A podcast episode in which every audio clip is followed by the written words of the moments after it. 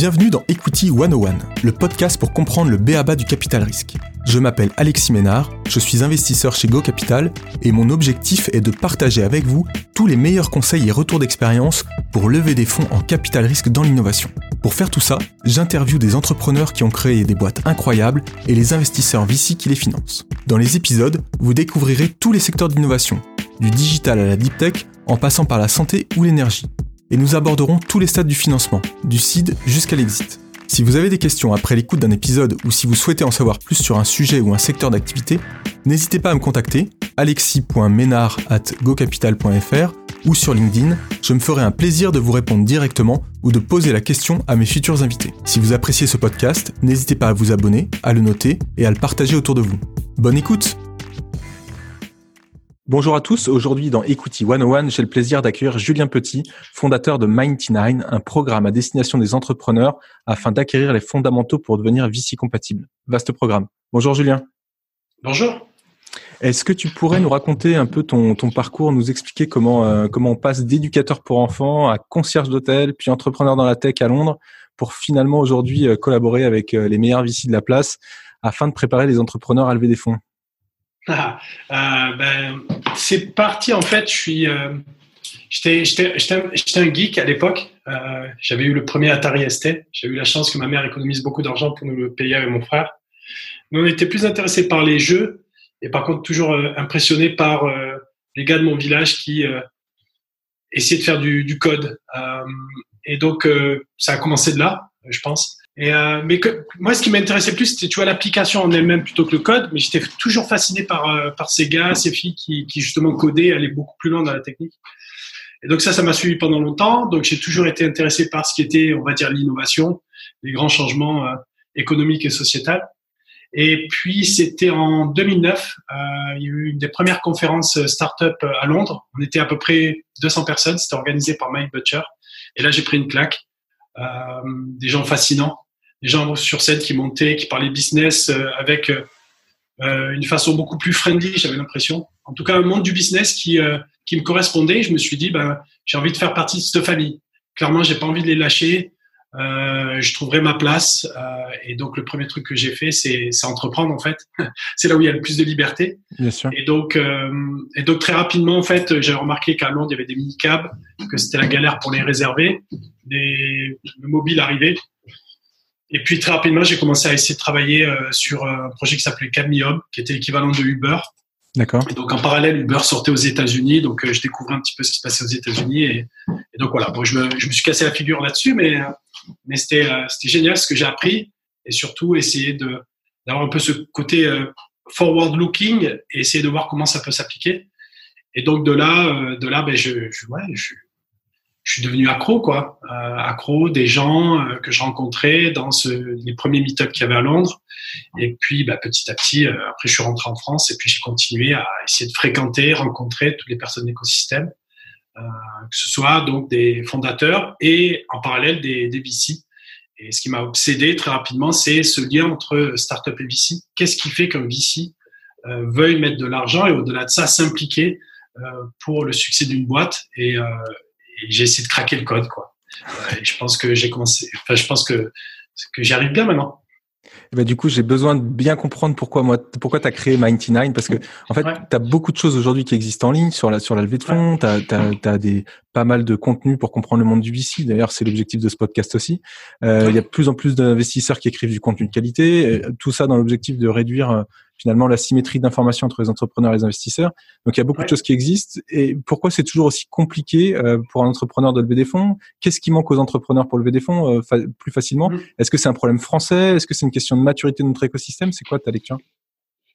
Euh, Je pense pas que ce soit spécialement français. Je pense que euh, pour, ce qui manque pour lever des fonds, en fait, c'est de, de, bien comprendre un euh, ce qui se passe dans la tête d'un capital risqueur. Donc, effectivement, tu, tu y participes euh, et, et, surtout comprendre le niveau de jeu qui est requis, en fait. Euh, on fait souvent le raccourci de euh, de parler de levée de fonds et de pitch, et donc on donne l'impression qu'un bon pitch fera lever de l'argent, euh, ce qui n'est pas le cas. Euh, en fait, on a un bon niveau de jeu et les capital risqueurs sont capables de, de l'évaluer Et dans ce cas-là, on fait, dans ce cas-là, on fait un deal. Effectivement, au milieu, il y a un pitch euh, qui permet de séduire, mais on ne peut pas créer un pitch si on n'a pas un bon niveau de jeu, on n'a pas de bons fondamentaux.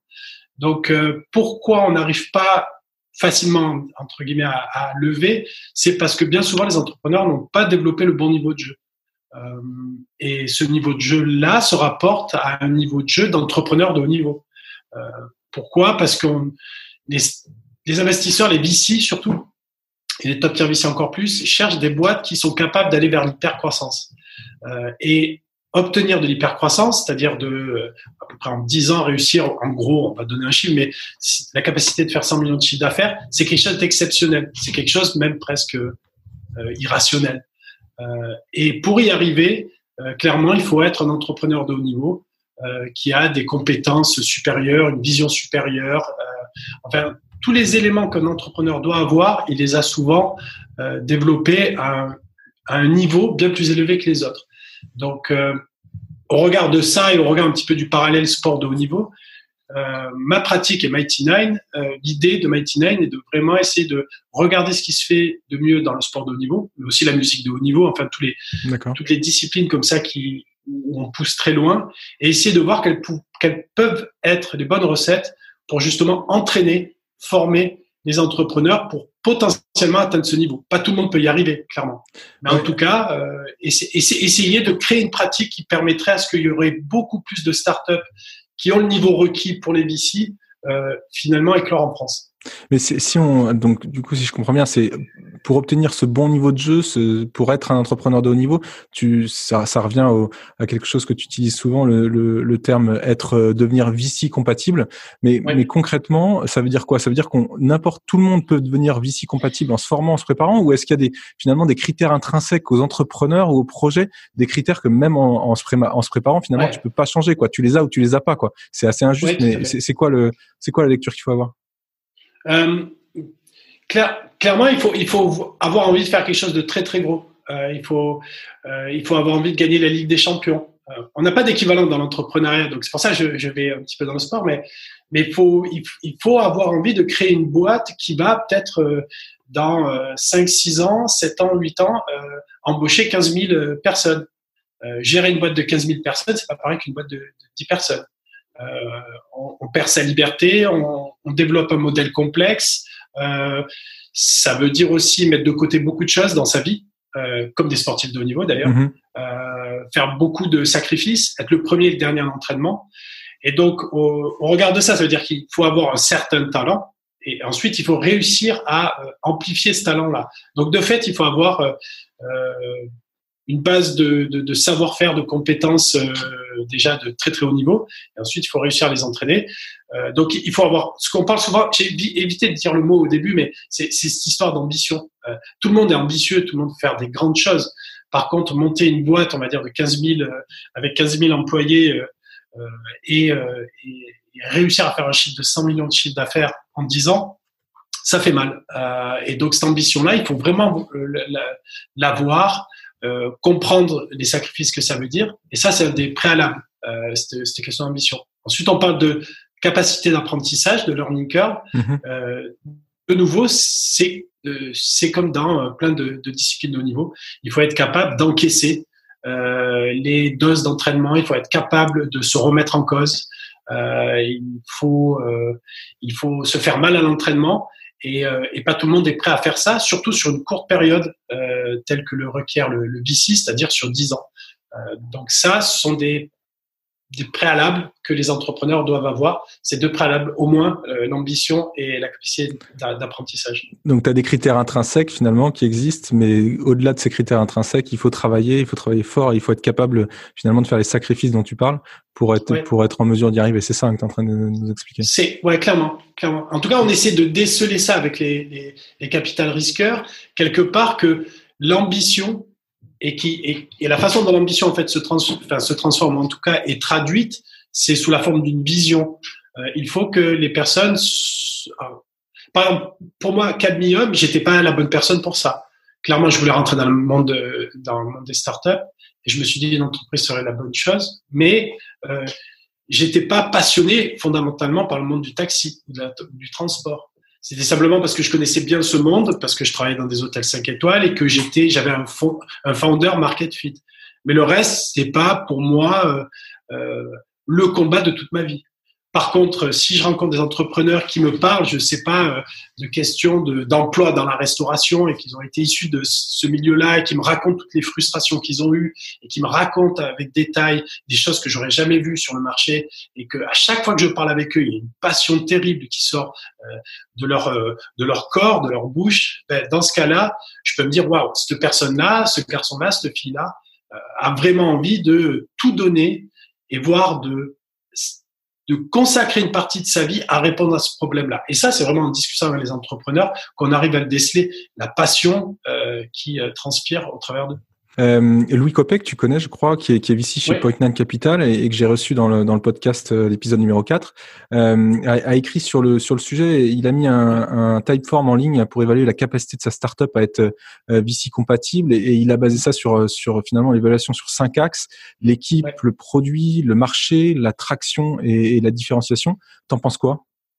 Ouais, c'est non, c'est brillant. C'est brillant. En plus, euh, ce qu'il a fait, ça se retient assez facilement euh, avec chaque lettre avec les, les lettres de, de, de, des cinq items. Donc, euh, non, non, c'est brillant. Euh, euh, et clairement, clairement, je crois qu'il a fait un super travail pour essayer de, définir aussi cette question d'équipe, qui est souvent un petit peu floue. Euh, les BC disent je veux une super équipe, mais en fait, tous les start se disent bah attends, moi j'ai une super équipe.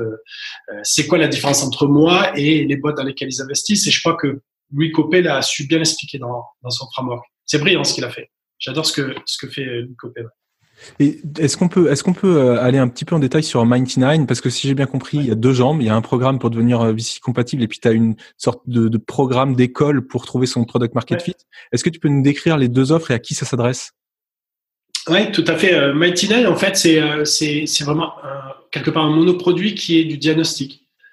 je passe une journée avec les, les fondateurs et on dissèque leur boîte et euh, j'utilise lors de cette journée-là euh, deux frameworks euh, enfin trois frameworks, frameworks on va dire, pour justement essayer de, de, de, comment ça, de, mettre ça vraiment bien en place, ou en tout cas de faire émerger les points les plus importants. Donc c'est un diagnostic qui a pour but quand même de montrer quelles sont les lacunes que les fondateurs ont et que leur boîte a, en espérant que ils puissent les améliorer en fait. Euh, et surtout, en fait, j'essaie de leur permettre de voir comment va être analysée leur, euh, leur, entreprise. Donc c'est un petit peu comme s'il y avait plein de VC qui euh, qui, qui, qui, venaient parler auprès des, entrepreneurs et, qui viennent les challenger. Donc ça leur permet de savoir où ils en sont, avoir une image d'eux, avoir des recommandations et puis et puis vraiment de savoir de savoir comment va être interprété euh, ce qu'ils racontent et comment va être interprété leur boîte. Donc ça, c'est un vrai, un vrai diagnostic. D'accord. Euh, euh, donc toute une journée. Et puis l'école est plutôt, c'est plutôt un, quelque part un peu post-diagnostic. c'est de pouvoir accompagner sur un programme adapté les entrepreneurs à devenir VC compatibles ou à essayer de devenir VC compatibles. Mm -hmm. Et donc là, c'est un programme qui se fait avec euh, avec des workshops, des bootcamps, en tout cas des moments de rencontre avec les capital risqueurs. Euh, en amont, les, les fondateurs sont, je les prépare, je les prépare à, comme j'appelle ça, à avoir leur stack de questions euh, pour les VC. Donc ils, ils ont besoin d'être préparés. Ensuite, on rencontre les VC et ensuite on débrief. Donc ça, ça arrive tous les deux mois. D'accord. Il y a un bootcamp et puis tous les mois, moi, je viens en toute une journée avec les entrepreneurs pour euh, ben, travailler sur les points particuliers en entreprise. Et toutes les deux semaines, ils reçoivent des contenus à étudier et euh, entre guillemets des, des, devoirs à faire pour euh, pour bien maîtriser ces contenus-là. Donc ça, c'est un programme qui marche avec avec trois items du présentiel, du distance, mais aussi beaucoup d'apprentissage. Et, et, là, tu acceptes tout le monde? C'est quoi tes critères de sélection ah. Qu'est-ce que tu recherches comme profil d'entrepreneur? Ouais. Non, alors, j'accepte pas tout le monde. Et d'ailleurs, euh, c'est rigolo parce qu'on parlait avec un VC, il me dit, euh, tu sais, Julien, euh, c'est cool que tu parles du produit market fit parce que clairement, parce que clairement, c'est un bon focus en termes de pratique. C'est cool que tu parles du VC game parce qu'il y a des choses à apprendre. Donc ça, c'est la partie plus théorique. mais, mais, mais par contre, fais attention dans ta sélection. Pourquoi parce qu'il ne faudrait pas que les gens pensent que la, fameuse histoire de la levée de fonds est, une fin en soi, ou que le VC game est une, fin en soi. Euh, c'est pas le cas. Euh, pas tout le monde peut être VC compatible. Donc de fait, euh, je fais une sélection euh, d'entrée de jeu liée aux questions que je parlais d'abord avant d'ambition, les capacités d'apprentissage, et j'essaie de déceler malgré tout dans le projet qui est euh, proposé s'il peut y avoir des, fondamentaux qui sont déjà présents. Euh, et, surtout, ce que je fais, c'est que j'essaie le reste. Je veux être sûr qu'ils comprennent les fondamentaux du VC game. C'est une boîte qui va se revendre. C'est une boîte qui doit aller chercher l'hypercroissance. Euh, c'est la, la, timeline est de 10 ans et c'est sur ces trois éléments que se crée, euh, que se, que, que, que, que se développe une boîte qui est VC compatible. Donc, j'essaie je, vraiment en, en, amont aussi d'être sûr qu'ils ont compris le minimum du game et qu'ils soient pas dans l'illusion de l'argent facile, confortable à récupérer. Euh, donc ça, c'est les critères de sélection, les deux critères de sélection. Et, et, si on revient sur euh, sur le, le focus de sur l'école, euh, ton objectif, si j'ai bien compris, c'est de c'est d'aller du seed à la série A, d'emmener les boîtes du seed à la série A, et donc d'aller chercher le, le, product market fit. T'en as en as parlé un petit peu. Euh, c'est quoi aujourd'hui C'est quoi pour toi le product market fit et comment on sait qu'on a réussi à l'atteindre? Euh, sujet, ah ouais, donc. Là, si, si tu réponds à cette question-là. Euh... ouais. Euh, on, a, essayé d'y répondre avec Alexis Robert de Kima et euh, Maxime Le Dantec de Balderton il y a deux semaines euh, lors de Blend Mix, une conférence qu'on organise depuis sept ans à Lyon. Voilà, petite pub. et on a discuté pendant à peu près 45 minutes. On aurait pu en discuter pendant plus de deux heures. Mais le, produit market fit est vraiment ce moment-là où on sent que le produit qu'on a fait est arrivé dans une place dans le marché où il est totalement adéquat et que et que et que le vendre, le entre guillemets l'installer et le fait que les gens l'utilisent de façon répétée, euh, euh, ça devient, ça, on, on, sent que c'est facile en fait. Il y a ce, ce phénomène-là, on sent que c'est facile, on sent qu'il y a une espèce de momentum, on sent que le, le, produit est regardé, on sent que les gens parlent du produit. Euh, donc, de façon générale, on va dire qu'il y a, c'est un moment clé où quelque part il y a quelque chose qui explose. Ok? Mais ça dépend. Après, le produit market fit se, se définit selon certaines boîtes. J'ai envie de dire, si on est WeWork, le produit market fit est euh, un founder qui, sait, qui est capable de lever énormément d'argent. quelque part, ça ne tient pas au produit en lui-même. Par contre, un produit qui est très euh, euh, prosumer, SMEs, euh, euh, plug and play, euh, je sais pas moi, par exemple un, un Trello, un Trello, clairement, il y a des métriques à suivre pour y arriver. Et et par exemple, Raoul Vaura de Superhuman nous parle des 40%, euh, de ce fameux ratio des 40% des, clients euh, euh, qui seraient absolument dégoûtés, en colère si, si le produit n'existait plus. Et là, pour des produits, pour des, des, boîtes qui sont produits centriques, il y a des métriques. Par contre, pour des grosses boîtes, comme je dis, comme WeWork, il y a, le produit market fit peut, peut, être, peut, être, peut être vu différemment comme, je sais pas, une boîte comme, euh, je donne un exemple, Plateforme Message, qui, fait, qui, est plutôt d'infrastructure IT, euh, euh, ou Dataiku par exemple, la capacité n'est pas la même. C'est être capable de réussir à vendre et installer euh, l'outil au sein de, de, grosses boîtes. Donc quand on est capable de faire ça, que le produit fonctionne bien à peu près, l'important c'est une grosse capacité de vente. Donc le produit market fit dépend du produit de l'entreprise, mais le phénomène, la sensation est le même. C'est que dès qu'on a trouvé, euh, dès qu'on a trouvé la possibilité de, de, le mettre sur le marché, on sent qu'il se passe quelque chose d'exceptionnel. Euh, on sent qu'on vend plus facilement, on sent que le pitch est bon, on sent qu'on lève de l'argent, ainsi de suite, selon le modèle. Donc c'est plus une sensation euh, que quelque chose de concret. Euh, mais en fonction des, produits et des secteurs, on peut, euh, on peut le, le, rationaliser beaucoup plus. Donc ça, ça j'imagine, euh, tu le sais qu'après coup en fait. Que as, que as... Je sais qu'après coup, ouais, c'est clair. clair. Par, contre, tu, par contre, il faut savoir que ça, ça, que ça existe et il faut essayer d'imaginer à quoi il pourrait ressembler. Ce qui fait qu'on se met beaucoup plus en ordre de bataille pour, pour aller le chercher. Euh, je pense qu'on se pose les bonnes questions pour exécuter si on est focus sur le produit market fit. Et tu, tu, parlais tout à l'heure un peu des, des, coachs ou des, je sais pas comment on appelle ça, des profs que de ton programme de formation qui sont les VC ouais. directement. Comment tu as réussi à les convaincre?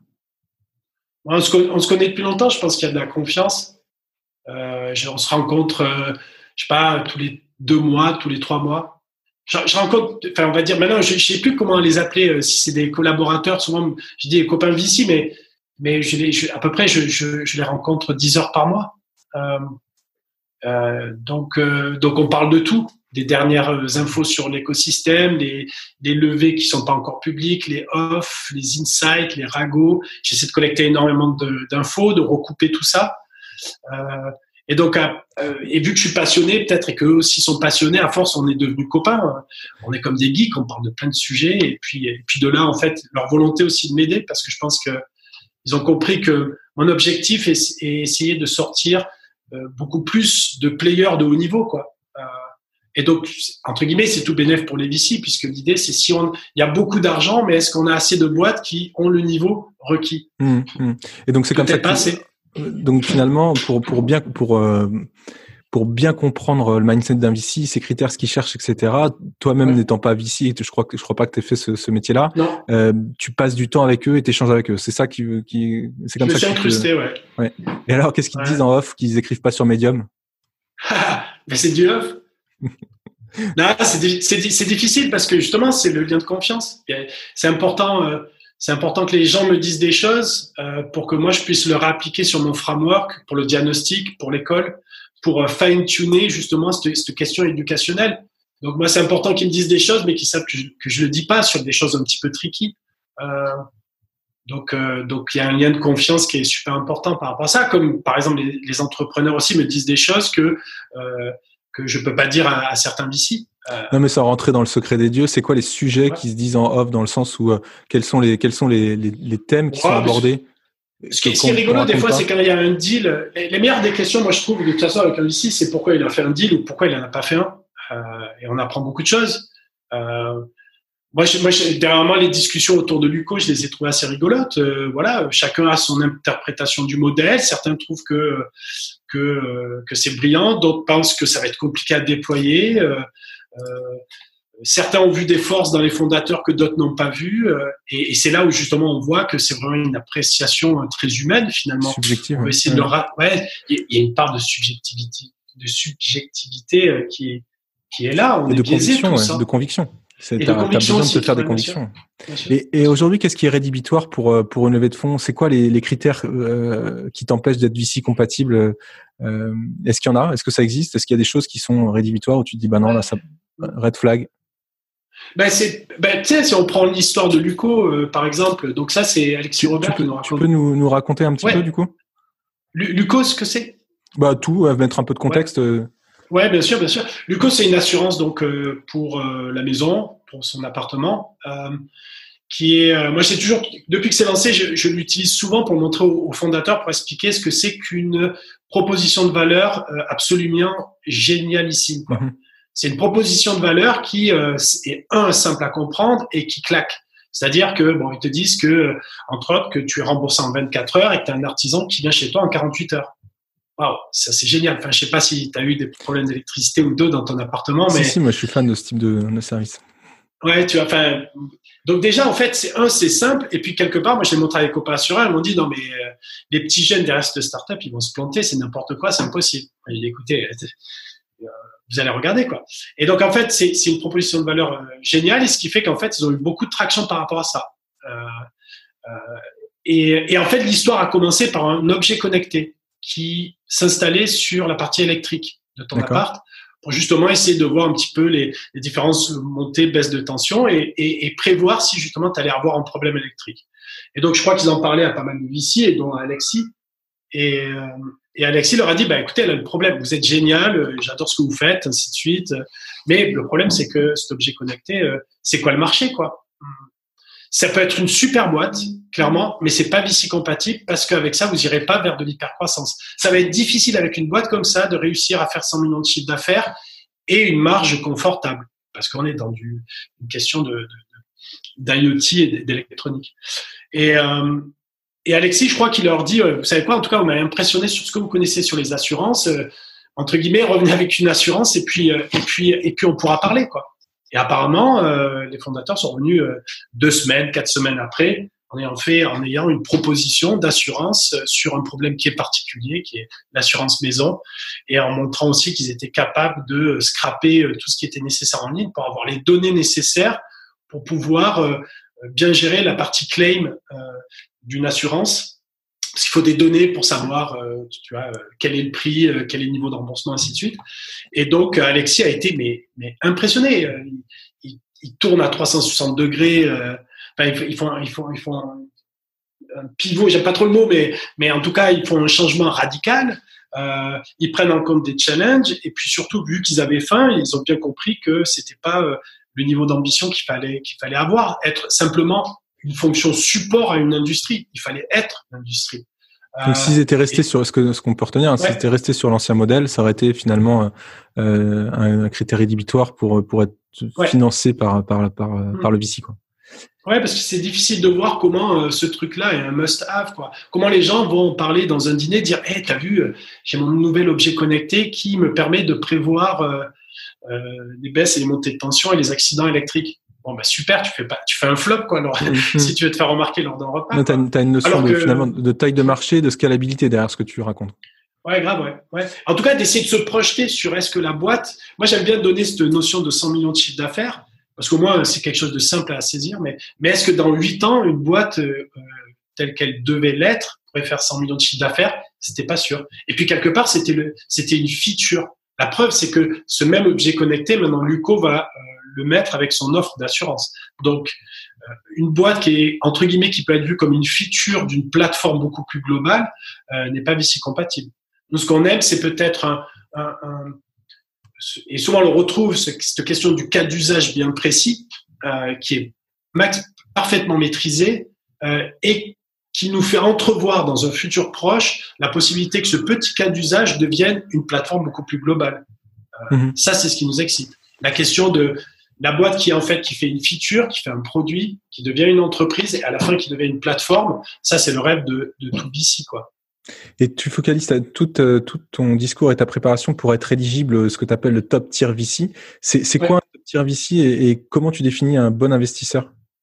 Ah, euh, euh, Les top tier VC, c'est ceux qui c'est ceux qui se bagarrent sur les deals les plus chauds quoi.